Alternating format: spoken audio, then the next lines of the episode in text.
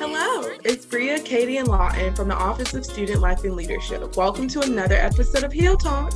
This podcast is dedicated to providing you with leadership development and civic engagement content through honest conversations and storytelling from UNC students, staff, faculty, and community members. We believe that leadership is a learned process, so thank you for taking the time to learn with us. With that being said, let's get into the episode.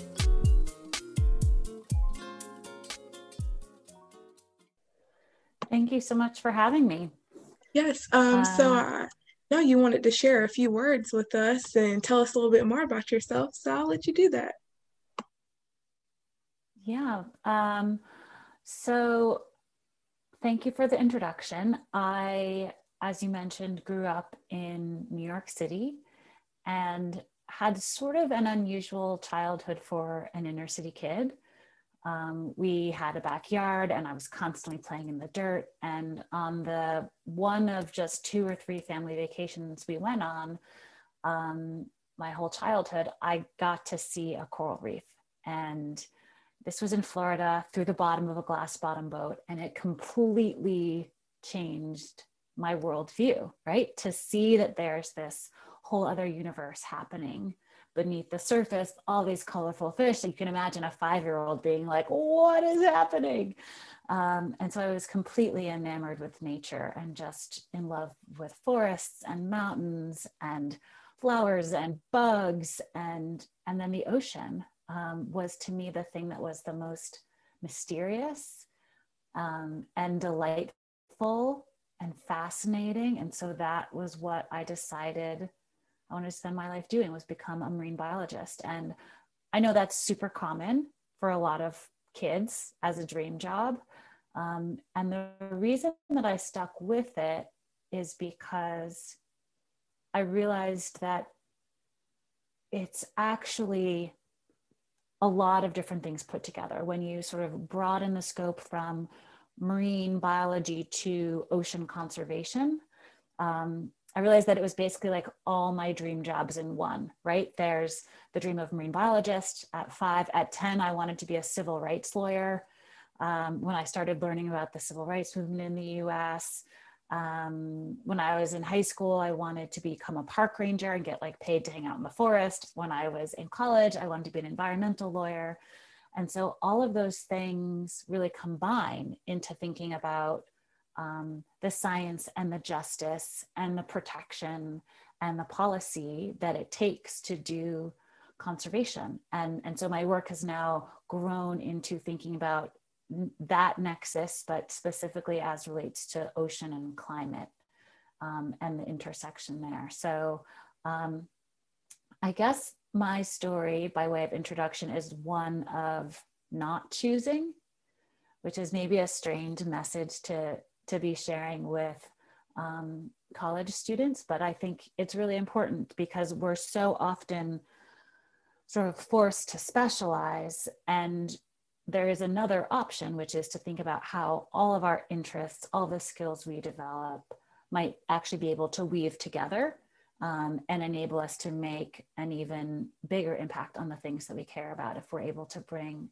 more of those um, areas of expertise to bear. So, so my selection of a, a, a, major in college was environmental science and public policy because I knew that I would need all those skills, right? I studied economics and law and policy and atmospheric chemistry and ecology and statistics and all of that together. Um, and I found that to be a really great preparation, but it means, of course, that I don't have super, super deep expertise in those things. And so my work right now is um, really grounded on collaborations with people who are deep, deep, deep subject matter experts. And then I can help connect the dots and, and build these teams and, and collaborations. And it's really such a joy to be able to, to do that. Well, thank you for those wonderful opening remarks about your journey and how you come from what I thought was a cool childhood dream. I definitely was not that imaginative as a kid, but actually seeing that to fruition, which I think is hard for a lot of people to actually take their childhood dream job and make it a reality. So I thank you for those opening remarks. They were very relatable to where we are, where I am as a senior in college and about to go on in life and decide what am I going to do. Um, yeah. So I want to talk more about your work. What are you going to do? Oh, what, what am I going to do? Um, you know, I'm gonna leave it broad. I'm gonna change the world. I'm going to change the world and be a superhero. That's where I'm gonna leave it at for now, and I'm sure the details will come later.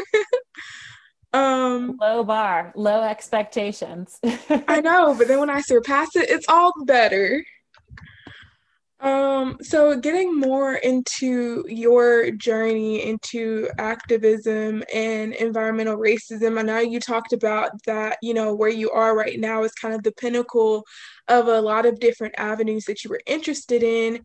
And so I want to focus on specifically um, how you decided that you were going to get involved in um, environmental justice, ocean justice, and things like that along your journey. I don't know that it was ever a decision. It was just an a sort of an a growing understanding of the way that the things that I cared about were deeply intertwined, right? I'm the daughter of a Jamaican immigrant who grew up fishing and um, in loving nature, right?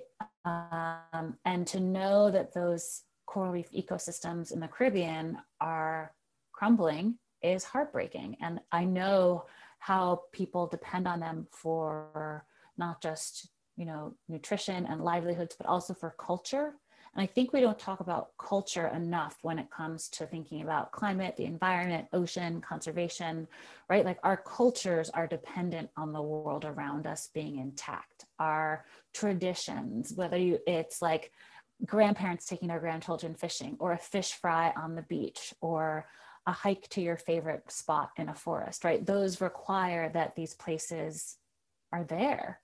Um, and so I think, I think my commitment to environmental justice grew out of um, an understanding of the sacredness of cultural connections to nature and how important it is to preserve those and how at risk they were for communities who often were not causing the environmental de- degradation that they um, were having to deal with. Um, and so this, this broader topic of environmental justice um, is, a, is a very serious challenge because the question is, should one group of people based on their color of their skin or their income have to bear more of the burden of environmental risks than other people. Should should black people have to deal with more pollution um, either air or water? Should latinx people have to deal with you know more exposure to droughts or floods? Should indigenous people have to deal with and it sort of goes on and on and these disproportionate risks, um, impacts, dangers to, to health and well-being are, are very much not evenly distributed. Um, and so it, it's, it seems like it would be a very straightforward question to answer. How did I get involved? But it's really just out of an understanding of fairness, right? I don't have like a, an aha moment. It's just knowing that the ways in which our policy and society are currently structured are just like fundamentally unfair and putting some groups of people at much higher risk. When we think about the impacts of hurricanes or floods or droughts or fires who who is taken care of? Who has the resources to recover and rebuild right? Um, it's it's definitely um, low income communities and communities of color who are hit the hardest by these things right um, and often those are the groups who have the smallest carbon footprint or have done the least to cause the problem. Um, and so that makes it um, even more unjust. So I think it's just just a matter of fairness and, and knowing that whatever power or privilege I have um, should be spent on on trying to help others understand what's at stake um, and and make things a bit more fair. Well i mean that was a, a wonderful response in my opinion. Just the fact that you like you said didn't have an aha moment. This was just something that was rooted in you and one of your kind of core values that you just really um, resonate with and so I think you kind of touched on, you know, what environmental racism is and how it's the disproportionate effects that certain communities have to face with environmental risk. Um, so what I'm kind of wondering is, um, is more so, how does the intersection of certain identities um, cope with environmental racism and work through the issues and fight to challenge this unfair system? You know, how can individuals work to overcome? So, this is a hard question to answer as a general question because what I can do and what you can do and what each person who's listening can do is probably something different, right? Like if we all did the same exact thing, we would be wasting some of our magic, right? We would not be bringing all of our all of our skills to bear. And so it's a sort of unsatisfying answer always to answer with a question, but the answer of what can you do to help is I don't know, what are you good at, right? Like this is a very common sort of return of the question that a lot of career coaches use or advisors to say like what what are the skills that you have that you want to be using in your in your job or your volunteer work? Think about how to deploy those right? So but that's only part of it right? Like what do you have to bring to the table more broadly? Do you have money? Do you have time? Do you have a great network? Do you know other people who can help? Are you good at like convening people? Like, what is it that you can contribute? Um, because we we often think about this as like a checklist that's the same for everyone, right? Like, um, you know, spread the word and donate and vote for people who get it and march and protest and you know, sort of like a standard list and that's fine. I do all those things. I think it's great for us to do those things and think about how to reduce our own um, impact on the planet as well. But when it comes to solving big, complicated problems, the opportunity is to say, which part of this can I help with? Right? If we think about environmental ju- injustice, how are we going to fix that?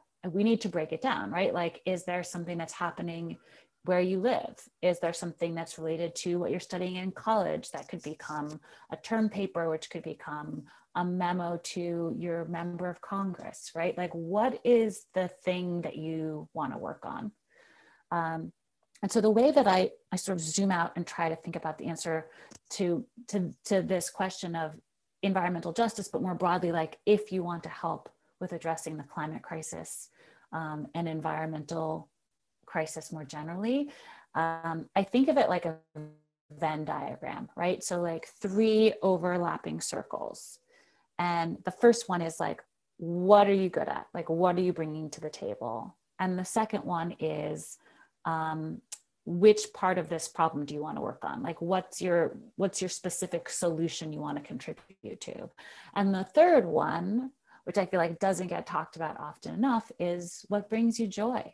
Like, what gets you out of bed in the morning? Like, what will keep you excited about doing this work? Because there is so much to do. There are so many different things we could be working on. Why would we pick the one that makes us miserable and like leads to burnout and makes us not want to give it our all? How do we pick things that make us like bring our best, be able to be creative?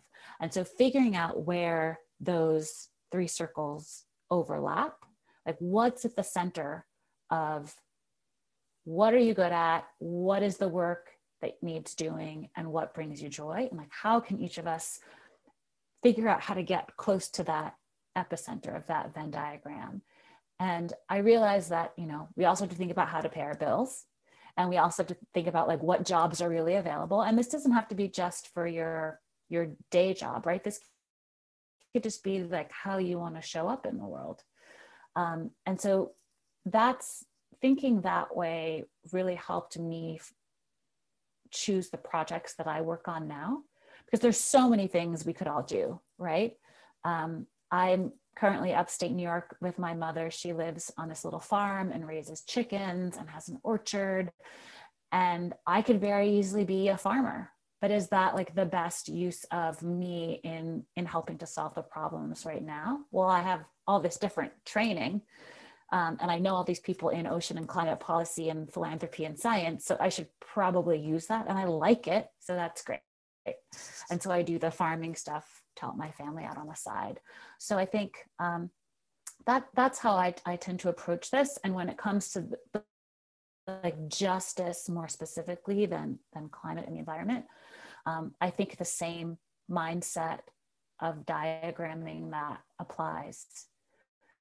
Um, it's just a matter of figuring out where are the I think the hardest part is figuring out like what are the specific aspects of it you want to work on because there's so much to do, right?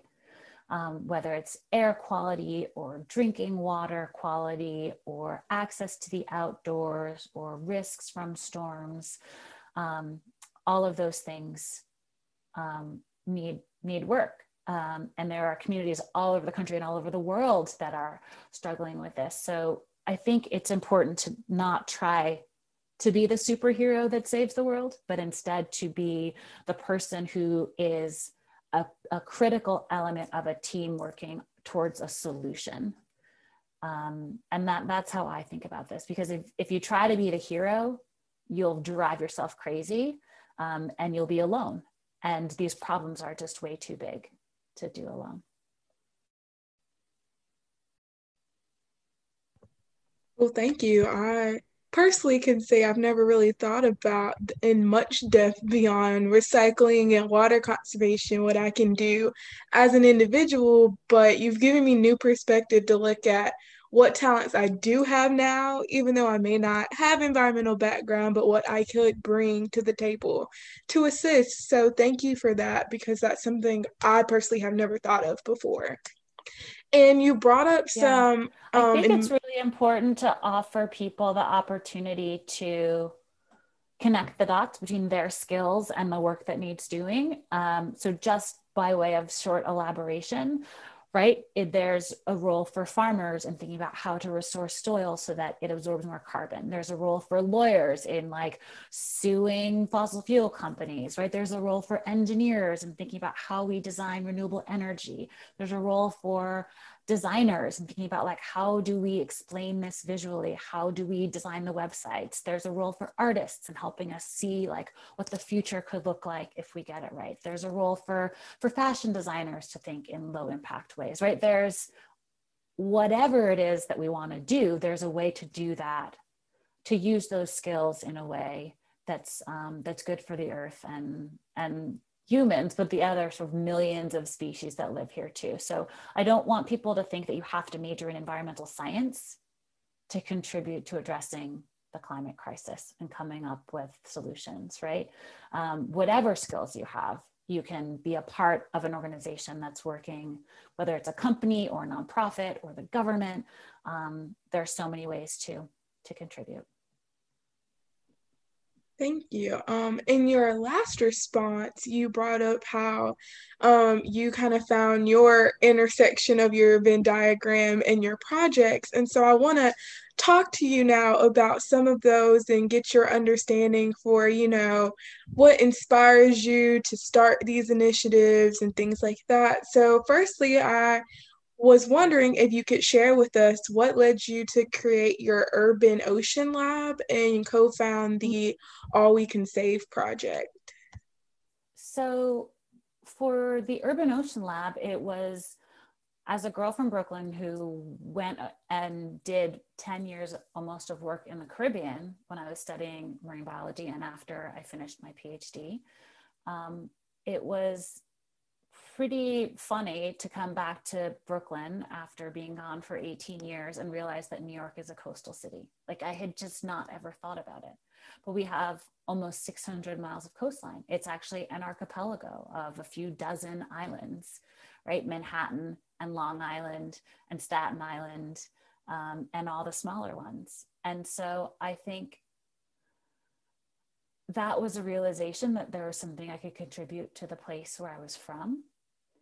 Um, and and having spent you know most of my career working on policy at the environmental protection agency at the national oceanic and atmospheric administration working with caribbean island governments i knew enough about policy to know that we just need to change sort of the framework the rules of the game if we're going to adapt to sea level rise and more frequent and intense storms and things like that. Um, and I have this fascination with design around cities and buildings and art. My father was an architect and an artist. So I was raised to sort of see the world through um, through how we design the built environment. Um, and again, the justice piece, right? Knowing that coastal communities in New York City, with low income communities, communities of color, um, public housing, for example, is often built in flood zones. And so people who lived there were much more at risk. And, and, and some communities have, uh, have not yet recovered from Hurricane Sandy, which was many years ago now. So all of those things combine in this in this question of like what is the future of coastal cities in adapting to climate change um, and the things that i know about and the things that i enjoy was this policy think tank, Urban Ocean Lab, um, that I co founded with um, a policy expert and a designer to think about how do we evolve the way that coastal cities um, plan for a changing climate. And this work brings me so much joy because it's fascinating and it's complicated, but it and it builds on things that I know about, right? It's not easy. I'm still learning new things every day and and and and reading a lot and collaborating with a bunch of partners who who know have complementary areas of expertise but that's that's a great example of like what this venn diagram looks like. I i was literally just writing down as i was trying to figure out what i wanted to do next. Okay like how do all these pieces fit together? Like this is this is what i know about and i i how can i be most useful? I think that's the that's the question that really drives me is how can i be the most useful because it's so gratifying right to be able to contribute to something that's bigger than yourself um, to know that you, you're you're helping in some way with these massive challenges that we face as a society. Um, and so that I, I ask myself that question repeatedly how can i be most useful? And the answer evolves right? The thing that you do right out of college is not necessarily the thing you'll be doing in five years or even in two years. And that's fine. The answer can and should evolve based on the opportunities that you're presented with um, and how your your interests and skills evolve. So this is sounding sounding like a weird career coaching session, but um, it's very much how I um, how I approach designing uh, my portfolio of projects that I work on. Thank you. Um, and speaking on another project that you're working on currently, could you share with us what the Blue New Deal is and how it is similar and different from the Green New Deal that's kind of been popping up in politics lately? Sure. Um, so the Green New Deal, for those who, who aren't super familiar with the, the specifics of what it is, was a resolution introduced in Congress by Representative Ocasio Cortez in the House and Senator Ed Markey in the Senate. Um, and they put forward this framework, essentially outlining a vision for what federal climate policy could look like um, in a way that really integrated um, economics and justice um, as well as conservation um, all about jobs and job training, includes stuff on healthcare and workers' rights, because a lot of how we address the climate crisis has to do with how we shift from an economy based on fossil fuels to an, a renewable and regenerative economy. So it's not just like taxing carbon, it's going to take more than that, right? Um, and so this resolution is 13 pages long. It's pretty large font and double spaced, so you could read it in five or 10 minutes. And people think it's hundreds and hundreds of pages long. No, you could re- you could read it. It's in plain English. It's it's not complicated legal language. Um, and I think that's important that more and more of us who care about these topics actually do read these things because what you read in, you know, in the reporting on it is often like a particular angle or a particular aspect. And so I, I think it's very useful to especially when it's that short when these things are hundreds of pages of long i don't i don't read them either but when they're 13 pages double spaced i read them and what stuck out to me was that the ocean was basically not mentioned, right? The ocean, which I know, which I think of as a source of climate solutions, was essentially left out. And so on page 10, I see the word ocean for the first time. It's just like in a list of things we should protect. And that to me was just a missed opportunity because I think about renewable energy offshore, wind turbines and wave energy and floating solar panels. I think about regenerative farming in the ocean of seaweeds and shellfish um, and how that can be um, one of the lowest carbon footprint ways to provide nutrition. I think about coastal ecosystems like wetlands and mangroves and seagrasses, oyster reefs and coral reefs that physically protect us from storms while they're absorbing a lot of carbon. I think about algae as a source of biofuel, right? There are all these ways in which the ocean is a hero. And we often just think of it as a victim of climate change, which is true, um, but it's not the whole story. And so, obviously, a lot of other ocean people who read it had a similar thought like, there's some stuff that's left out. And so, I got together with a few colleagues and wrote um, an op ed called The Big Blue Gap in the Green New Deal to point this out. And then that led to getting attention of another policy think tank, and we collaborated on a policy memo about the, the, the, economic opportunities of all these ocean climate solutions, how many jobs they would create. If we thought about um, transitioning our ports to um, off of fossil fuels, if we thought about this ocean farming and, and renewable energy sector um, on the ocean side, not just the land side.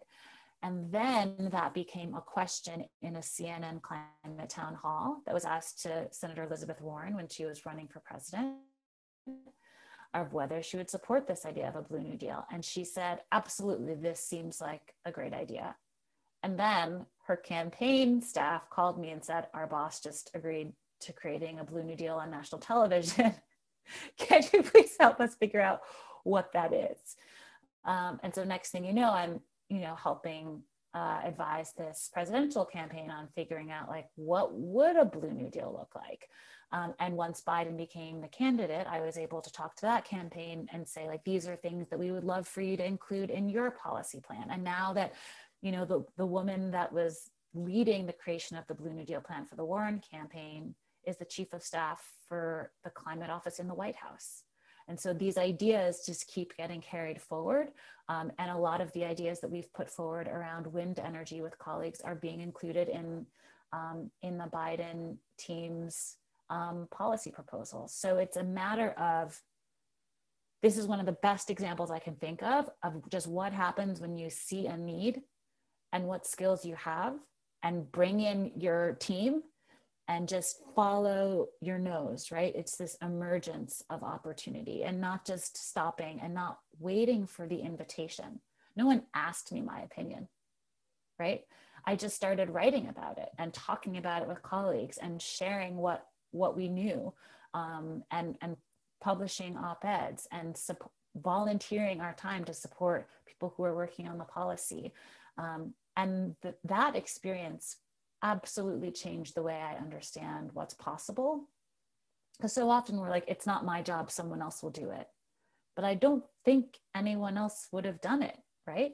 And it doesn't mean that I'm special with magical powers. It just means you have to just look around. And if it's not happening, figure out why. And if you are the person who can help make it happen. Um, and that is something that I hadn't quite understood so clearly before. I understood it in part because I worked on the March for Science, and that was another one of those things where, um, and I have a lot of friends who worked on the Women's March and the March for Our Lives, and no one knocks on your door and says, Would you like to help organize this? In most cases, you just say, I see that something is needed, and I'm going to jump in and offer what I've got. Um, and sometimes it, and often it's unpaid. Um, most of my policy work I don't get paid for, but it is the most gratifying work that I do because to think that you could influence the laws of this country or of a city or a state is pretty remarkable and to think that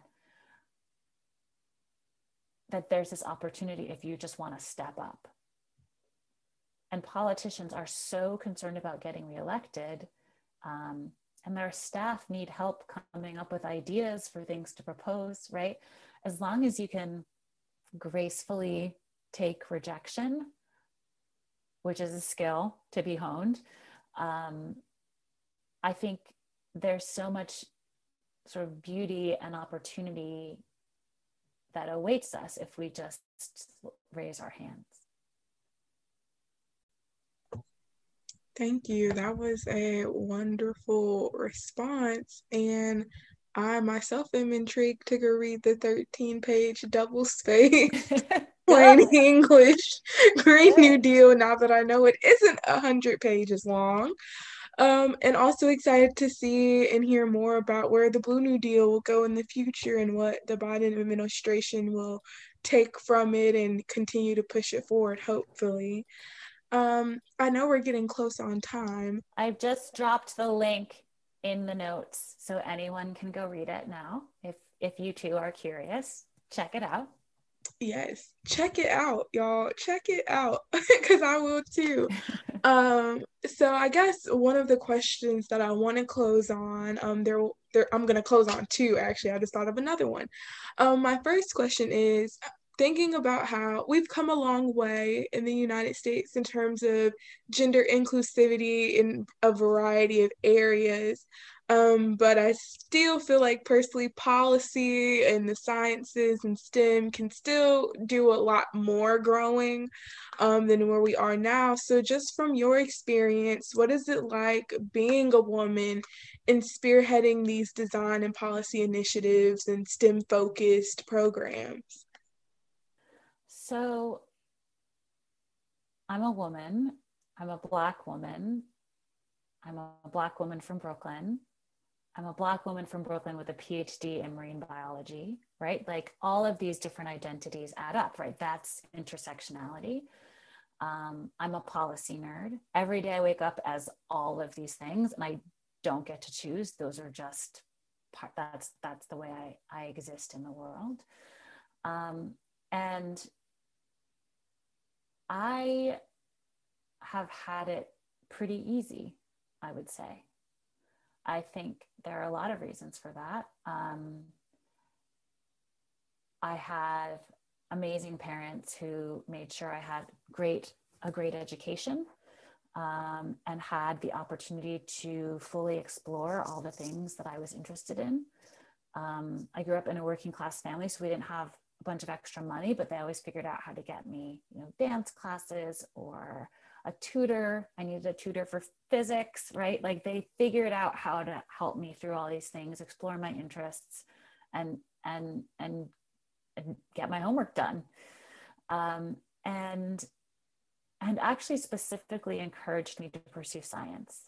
I remember my mother saying, the world needs more Black scientists and not understanding what that meant at the time, right? I was probably 14 years old.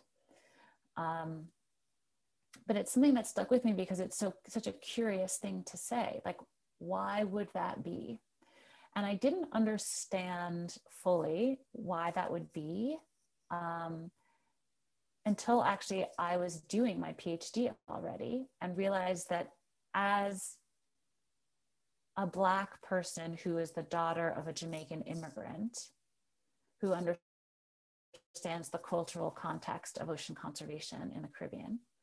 When I'm designing scientific experiments, when I am coming up with hypotheses, I ask different questions, right? It doesn't mean they're better or worse, but who you are and the experiences that you've had influence what types of research you do.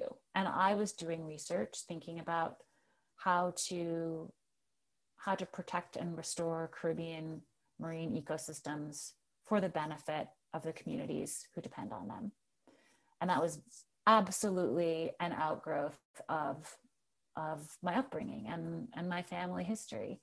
And so we often like want to paint it as if it's biased to have an opinion, to have a reason why you want to study one thing over another that's personal but the, the choice of which research that we do is very different than how we do that research. So I can be completely objective and rigorous in how I answer these questions about how to make fishing more sustainable, about what the policy should be.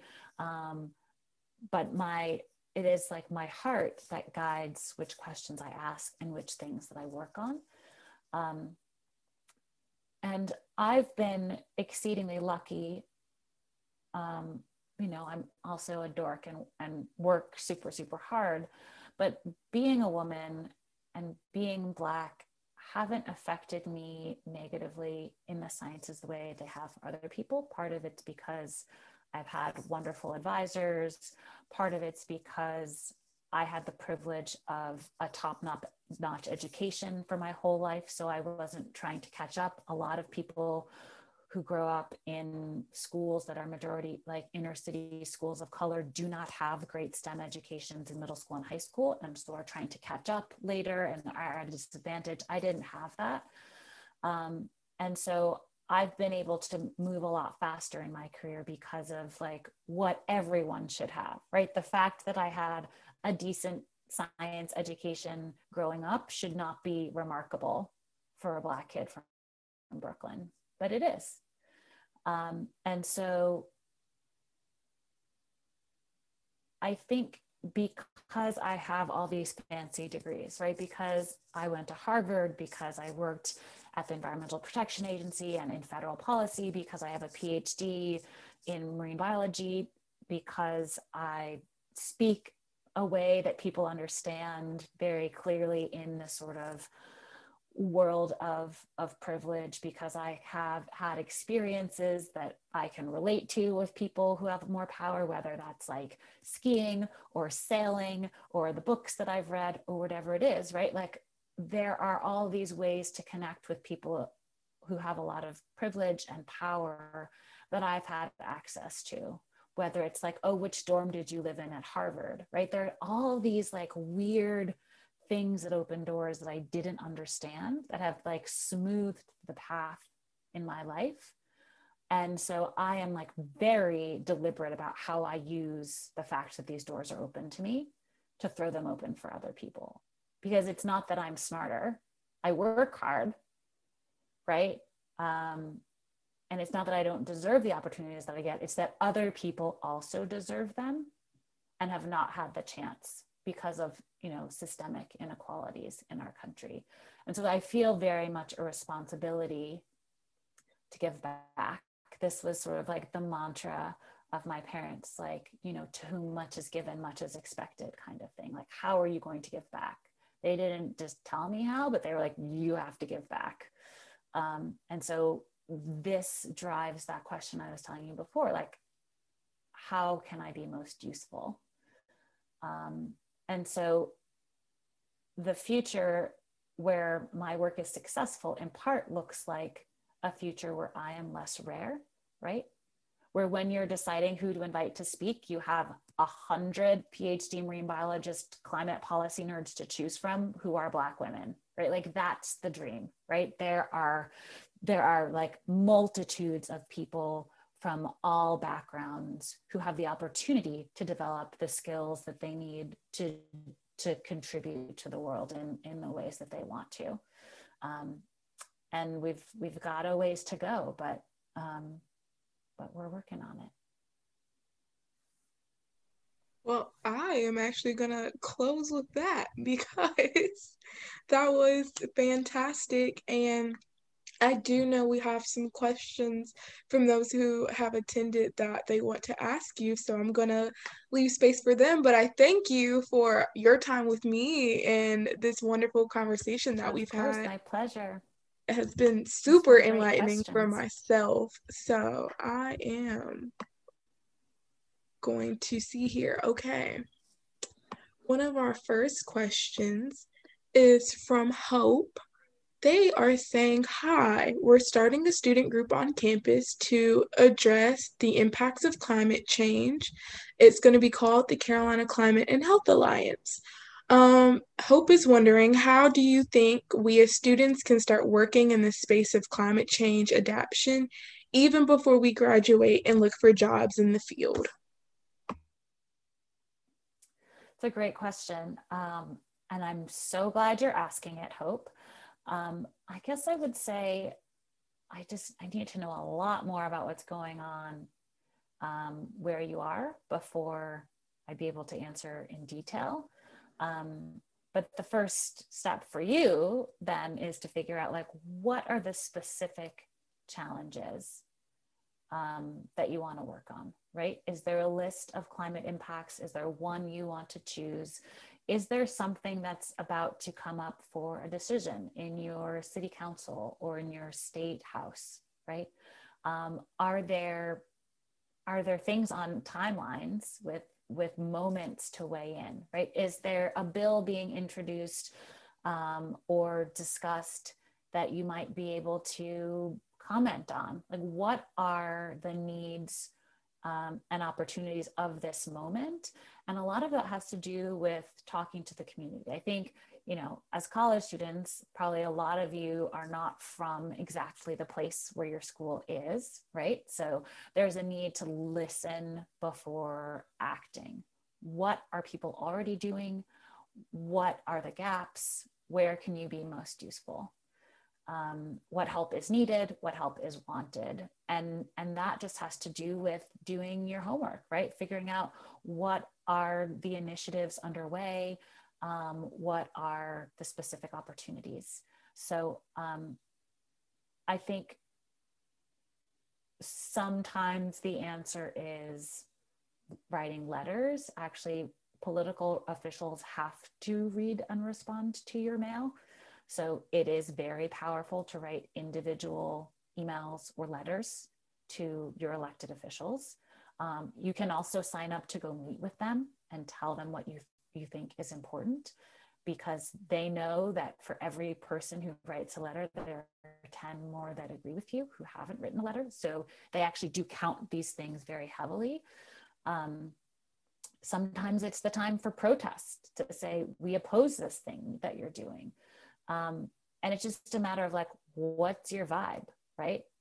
Are you going to throw a cool um, art, artistic street party where we're like highlighting these issues and making visual the impacts that sea level rise or storms could have on a community and getting people motivated to participate. Are you going to be the ones protesting? Are you going to be the ones writing the op-eds about the things that you care about? Are you going to be the ones spreading the word? Are you going to be like what is the thing the angle that you want to pick or the issue that you want to pick? And a lot of it has to do with doing your research learning about all the other local groups learning about what policies are being introduced and considered right now that you could make a really big difference on.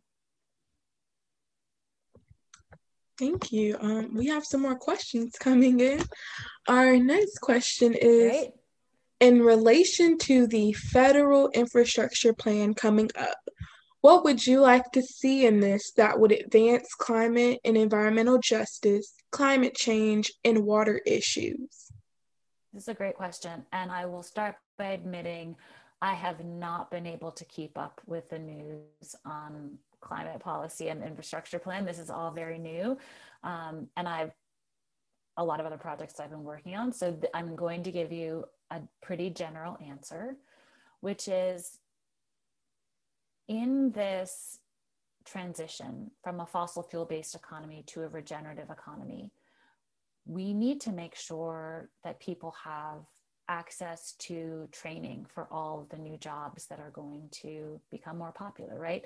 Installing solar and wind energy, that's some of like the fastest growing businesses, that sector of renewable energy um, is growing super, super quickly. And we need to make sure that people have the opportunity to be trained for those jobs to participate in this economy as it as it starts to shift right um, so job training is something that i think is really important to be a part of that. Um, i'd also like to see a lot this will not surprise you um, on coastal ecosystem restoration. Um, often that is the, the most cost effective way to protect coastal communities from the impacts of storms. And so protecting and restoring nature and, and paying people to do that work of protecting and restoring nature um, is, is quite important as well. Um, we also often see that ports are a large source of pollution. All of these big ships and the facilities of the ports themselves causing a lot of air pollution and the communities who are dealing with that nearby often low income communities and communities of color um, are are experiencing really um, really dangerous air quality um, which you know leads to asthma and heart conditions and and and other sort of respiratory illnesses and cancers. So how can we transition our port and think about air quality as part of that. Um, I guess like one way to put it more broadly is to think about the intersection of climate change and public health, because there's the long-term impacts um, of climate change, all of the extreme weather events, et cetera, that are going to continue to get worse. Um, and we can sort of like curtail if we deal with our emissions and um, protect and restore nature that can absorb carbon uh, out of the atmosphere. Um, but there's also the short term impacts of burning fossil fuels, which have very unjust impacts depending on who you are and where you live. Um, so those are some of the things that um, once I do catch up and read all of these documents and proposals and analyses, that, that's kind of the stuff that I will be keeping an eye out for. Wonderful. Um, and we have one more audience. But I will, I should add, I am thrilled that the infrastructure bill is including a lot about climate, right? Because we have to shift our our transportation and our shipping and our ports and our manufacturing. Those are those are some of the major sources of greenhouse gas emissions. And so as we think about infrastructure, it is a chance to think about climate solutions. And the Biden administration is the first administration to really say climate change is an infrastructure issue. It's an economic issue. It's a jobs issue. It's not a nature issue. And that's a really important evolution in federal policy.